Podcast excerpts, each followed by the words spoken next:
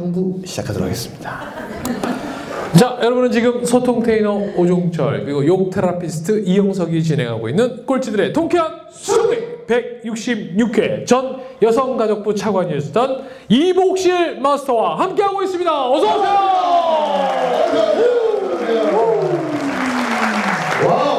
아, 어떻게 좀 아까 처음에는 좀 긴장 많이 하셨는데 아 이제는 그냥 아니, 네. 네. 이런 라이브 쇼 제가 처음 하다 보니까 네.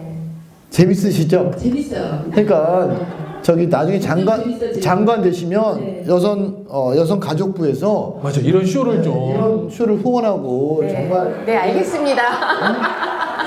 아니에요 정말 여러분 정부 예산 중에 조금 쓰지 말아야 될 부분들을 쓰는 것도 되게 많거든요. 그렇죠. 사실 이런 쇼들이 활성화되고 사람들이 좀 생각이 바뀔 수 있는 네. 계기를 좀 주면 어떨까라는 생각을 많이 가져요. 자, 아무튼 아까 이제 어 이제 흥미진진한 어, 이복실의 러브 스토리. 네. 근데 저희 대학이 여학생이 굉장히 적어요. 어. 그래서 남학생이 굉장히 많아요. 그러다 보니까 거의 그 학교 내에서 다 이루어져요. 어. 네. 네. 남학생이 많다 그리고 보니까. 입장에서는 네. 여학생들 입장에서는 되게 선택폭이 넓잖아요. 그죠? 근데 남성들 입장에서는 또 되게 좁아요. 그나마 없는 가운데 있, 이제 이렇게 하다 보니까. 아니 제가 그렇거든요. 제가 토목공학과 출신이잖아요. 그래가지고 저희가요 이게 3년 주기로 기수마다 하나도 없고 0 그다음에 한 명 들어오고 두 명 들어오고 이게 전통으로 돼 있었어요. 오. 제 기수 때가 아무 명도 없어요 여자, 와. 여자 기수가. 근데 한 명 두 명 있는 여자 선배들 있잖아요. 이분들이 전부 다 우리 과 내에서 결혼을 했어요. 왜냐면 거기서 여왕 대접 받고 다녔거든요. 여왕 대접 받고 다니셨죠, 그죠? 그거 네. 그러니까. 네. 지금 남편분은 몇 학년 때 만나신 거예요? 2학년 때요. 2학년 예. 복학생이었고요. 여학생이 4명이었는데 4명이 다 복학생들하고 결혼했어요. 근데 남편분이 어떤 면이 이렇게 마음에 드셔서 사랑을 나누셨어요? 그 저하고 좀 정반대인 것 같아요. 제가 이제 활달하고 적극적인데 네. 남편은 이제 침착하고 이제 차분하고 그리고 공부를 굉장히 열심히 하더라고요. 우리는 우리는 진짜 도시행정학과는 다 공부를 열심히 했어요. 오. 다 열심히 하는데 특별히 또 더 열심히 하더라고요. 그리고 글씨를 굉장히 잘 쓰더라고요. 어. 저는 이제 악필인데 내 옆에 앉아서 어느 날 노트 필기하는데 저 깜짝 놀랐어요. 어. 글씨를 너무 잘 쓰더라고요. 와 글씨 자체가 바탕체야. 네. 아 그렇게. 거의 모르게 저는 이제 한 글자 쓰는데 뭐 1초면 되는데 여기는 한 1분 걸려요. 어. 정성껏 써요 글씨를. 네. 그러면 남자 지금 남편분께서 뭐라고 하면서 우리 어, 복신님한테 사귀자고 하자고요? 그런 얘기는 안 했고요. 사귀자고 했어요?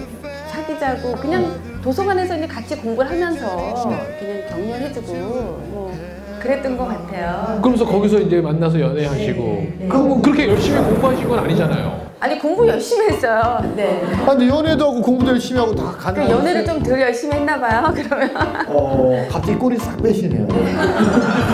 어 괜찮다. 그러면 사실 우리가 얘기하는 이제 어떤 나라의 중요 부서에 계셨다가 이제 나오셨잖아요. 네, 네. 그 중요 부서에 있을 때의 생각하고 지금의 생각이 차이가 많잖아요. 네. 아까 뭐 지금의 내 스스로 선택할 수 있는 이 자유로운 삶에 대해서 얘기해 주셨었는데 네. 어떠신 어떤 게 가장 제가 처음 발령은 교육부에서 발령 받았어요. 아. 그래서 교육부에서 한 9년 근무하다가 어, 이게 거대 조직에서 근무하기에는 진짜 아까 말씀드린 것처럼 지원도 없고 학연도 없고 남성 네트워크도 없는 제가 성장하기가 어려울 것 같더라고요. 네. 그래서 부처를 옮겼어요, 제가요. 아, 본인이 옮길 수 있어요? 네. 본인 누사로? 본인이 옮길 수 있어요. 아. 근데 그 부처를 옮겨서 내가 이제 옮기는 그 시기가 있는데 그때 이제 내면은 이될 확률이 사실은 10%도 안 돼요. 네. 5%도 안 돼요. 근데 제가 그 우연히 정말 거기 5% 안에 들어서 내가 생각지도 않았는데 부처를 옮기게 됐어요. 예. 그래서 부처를 옮기면서 여성 청소년 이제 가족 정책을 아. 했는데 우리 애들은 이제 나중에 그러더라고요. 나중에 엄마 왜 교육부에 계속 있지 부처를 옮겼냐 네. 그런 얘기를 많이 하는데 왜 그러냐면 안티가 너무 많다는 거예요. 어. 여성가족부에. 네. 그래서 우리 딸들은 어디 가서 엄마가 공무원이라고도 얘기도 안 해요. 어. 왜냐하면 물어보면 여성가족부라 그러면 다들 이제 태클도 많고 안티가 많으니까 그냥 가정주부인 줄 알아요 친구들이 다. 아. 그래서 이제 내가 차관이 되고 나니까 친구들이 어떻게 알게 돼서 깜짝 놀랐다 그러더라고요. 근데 사실 그 여성 청소년 가족 정책이 국민들의 삶의 변화를 주는 굉장히 따뜻한 정책이에요. 그러니까 여성 정책 하면 막연하지만 실제로는 일가 가정의 양립, 그 다음에 어린이집, 아이 돌봄이 지원한다든지 이제 그 유용근로제를 확산한다든지 그러니까 우리 피부에 와닿는 그런 정책이고요. 청소년 정책도 뭐 보호 뭐 학교 밖 청소년 뭐 이런 등등 이 피부에 와닿는 정책인데 그런 안티가 많은 게 굉장히 아쉬웠어요. 근데 이제 딱 그만두고 나니까 저는 이제 이, 이 변화에 적응을 굉장히 잘하는 것 같아요. 그 다음 날로 제가 민간인이 됐어요. 네. 그리고 내가 민간인으로서 살아야 되겠다. 그리고 너무 젊은 나이에 그만둔 거예요. 만 52세. 그러니까 만 23살에 행정사무관이 돼서. 그러니까 빨리 시작해서 빨리 내려온 거죠. 그래서 이제 그 부처와 그 제 과거의 저의 그런 일은 다 잊어버리고 그 다음 날부터 제가 그 새로운 일을 해보자는 취지에서 글을 썼어요. 책을 썼어요. 그러니까 그 전에는 뭐 이렇게 글을 쓰거나 이런 신이. 뭐 딱딱한 공문서만 썼죠. 문서만 쓰다가 이제 처음으로 제가 그 칼럼을 써- 쓰고 그리고 제가 근데 칼럼을 쓰는 네. 계기는 또 뭐예요? 계기는 뭐냐면 할 게 없어서요. 어. 사실은 딱 그만두니까 할 게 없어요. 정말 아무것도 할 게 없어요. 그리고 대한민국은 그 어느 나라보다도 정부 주도로 여성 정책을 추진한 굉장히 강력한 정책을 갖고 있는 나라거든요. 예. 근데 그런 걸 기록이 별로 없어요. 네. 기록이 중요하죠. 그래서 제가 한번 20년 역사를 써보자. 네. 그리고 20년 역사의 산 증인이기 때문에 기록을 해보자 하면서 그 다음날부터 썼는데 제가 이제 이 글에 자신이 없으니까 쓰고 나서 남편한테 보여주는 거예요. 네. 근데 우리 남편이 읽어보고는 야 이거 이 공문서냐 글이냐 어. 너 아직도 공무원인 줄 알아? 어. 저를 가감하게 이렇게 야단하더라고요. 아주 강력한 근데 남편분은 어떤 과목을 가르치세요? 도시행정 아 그러니까 거기서 같이 만났으니까 결국은 그렇게 하는 거예요. 고시 공부하듯이 글을 썼어요. 어. 이제 살아야 되겠더라고요, 네. 저도. 새로운 땅에서. 그래서 하루에 10시간씩, 11시간씩 제가 글을 쓰고 야. 보여주고 하면서 고치고 이런 작업을 하면서 두 달 만에 제가 책 한 권을 썼어요. 야. 박수 한번 주세요. 아. 그래서 이제 탄생한 책이 여자의 자리, 엄마의 자리예요. 네. 그 첫 책에 대해서 이제 작가가 되신 거잖아요. 네, 어. 어 어떻든가요? 좀 이렇게 그때 감동은 이루 말할 수가 없어요. 내가 새로운 이제 세계에서 이제 이제 그 정착했구나. 그리고 하나를 완성했구나. 이런 그 뿌듯함은 뭐 말할 수가 없이 그 전화를 받았어요. 그러니까 조선일보 일사일원에 제가 이제 두 달간 이제 연재를 했고요. 그 다음에 국민일보 청사초롱에도 6개월, 9개월인가 글을 썼고 그러니까 주로 어떤 얘기의 내용의 칼럼을 써주시는 주로 이제 저는 이제 그 여성 정책, 일과 가정의 양립, 양성 평등, 뭐 성폭력 보호라든지 뭐 사회에서 일어나는 그 사건들에 대해서 이렇게 썼고요. 지금은 이제 서울신문에 이제 수요 에세이를 쓰고 있는데 정책의 과거, 현재, 미래에 대해서 쓰고 있어요. 그럼 갑자기 궁금한 건요. 어, 저는 제가 잘 모르는데 여성 가족부라는 게 전 세계에 우리나라만 있다고 어떤 분들이 하시는데 그 질문은 100번도 더 받은 것 같아요. 그게 정말 어떤 거예요? 좀 저희가 사실 잘 몰라서. 네. 예.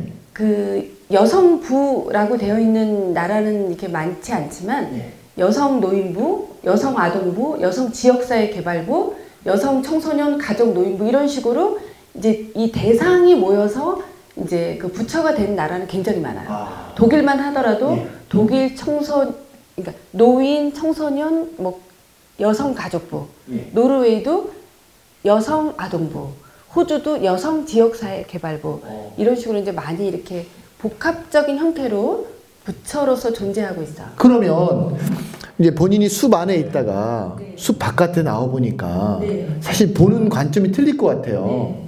이제 바깥에서 나와 보니까 이제 공직에 있을 때는 내 것만 중요하다고 생각하는 것 같아요. 어. 내가 맡은 일, 네. 내가 하는 일. 네. 그러니까 내 것만 봐요. 네. 근데 사실 국민들의 입장에서는 어느 부처가 중요한 게 아니거든요. 그렇죠. 다 정부는 다 똑같거든요. 그러니까 내 것만 보지 말고 예를 들면 여성가족부가 아이돌봄이 정책을 하면 복지부는 보육 정책을 합니다. 네. 그러면 부처 간의 좀 협업을 통해서 네. 함께하는 그러한 그 협업이 더 필요하지 않을까 그런 생각이 많이 들고요. 이제 새로운 정부에서는 그런 협업과 협조가 더 잘 됐으면 좋겠습니다. 네. 박수 한번 주세요. 아. 그렇다면 지금 뭐 여성으로서 대한민국에서 살아간다는 게 사실 그렇게 녹록지 않습니다. 네. 맞죠? 네. 네. 제일 중요한 질문이 지금 맨 마지막에 나온 것 같아요. 아쉽게 그래서 아니, 이거는 네. 마지막에 해야 될것 네. 같아서. 네. 저는 이제 여성들도 여성이니까 이런 생각을 벗어야 된다고 생각해요. 여성이니까 봐줄 것이다. 여성이니까 조금 뭐 대충 해도 된다. 이런 게 아니라 남성과 여성의 차이가 없다. 이런 생각으로 똑같이 우리는 조직원이다. 이런 생각으로 일을 해야 될 것 같고요. 그리고 이제 그 사회에서도 그렇고 직장에서도 그렇고 그 성을 가지고 이 판단의 잣대로 삼으면 안 돼요.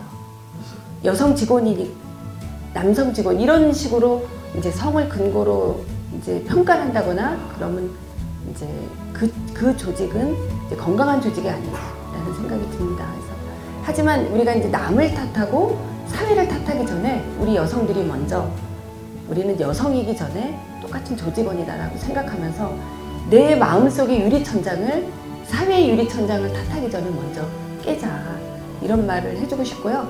그거는 제가 이제 두 딸을 키우면서도 우리 딸들한테 많이 해주는 말입니다. 여자의 자리와 엄마의 자리의 차이는 어떤 거를 메시지 전달한 거죠? 저는 여자의 자리는 여성으로서 바깥에 나가서 성공하고 싶은 마음, 그러니까 여자라서 뭐 여성성 이게 아니라 이제 여자로서 밖에 나가서 성공하고 싶은 마음, 또 엄마의 자리는 엄마로서 집에서 내가 정말 그 잘해주고 싶은 마음, 그거를 다 갖고 싶, 싶은 마음을 쓰고 싶었어요. 그 책 제목은 이제 우리 남편이 지어준 거거든요. 네. 그럼 이 사실 이게 쉽지 않잖아요. 여자로서 성공도 하고 엄마로서의 인정도 받고. 그러니까 이 책의 내용에서 어떤 메시지를 많이 담아서 이렇게 제안을 한 건가요? 그래서 제가 이제 첫 책에서는 이제 그 메시지를 많이 못 담았어요. 네. 그러니까 정책의 20년 사를 이제 기록을 하다 보니까 그래서 이제 두 번째 책으로 나는 죽을 때까지 성장하고 싶다. 어. 그러니까 성공이 아니라 성장이다. 예. 그런 개념으로 이제 책을 썼는데 어, 아까 무슨 질문이셨죠? 어떤 메시지? 그러니까 네. 여성 여성임을 이제 인식하지 말고 그는 이제 기본이고요. 이제 저도 아까 계속 죽고 싶다는 말씀 많이 드렸잖아요. 그러니까 저같이 정말 졸업식 날 우울했던 사람들도 우울했던 사람들이 아니라 사람도 그것을 극복하고 나면 극복하고 나면 또 이제 그 목적이 달성할 수 있는 계기가 되더라고요. 그래서 지금 힘들지만 힘들지만 꿈을 갖고 계속 실행을 해라. 이제 그런 메시지를 많이 넣었고요. 그리고 일단 이제 문지방을 넘어라 저는. 우리 딸들한테도 맨날 하는 말이 일단 문지방을 넘어라. 그게 무슨 의미죠?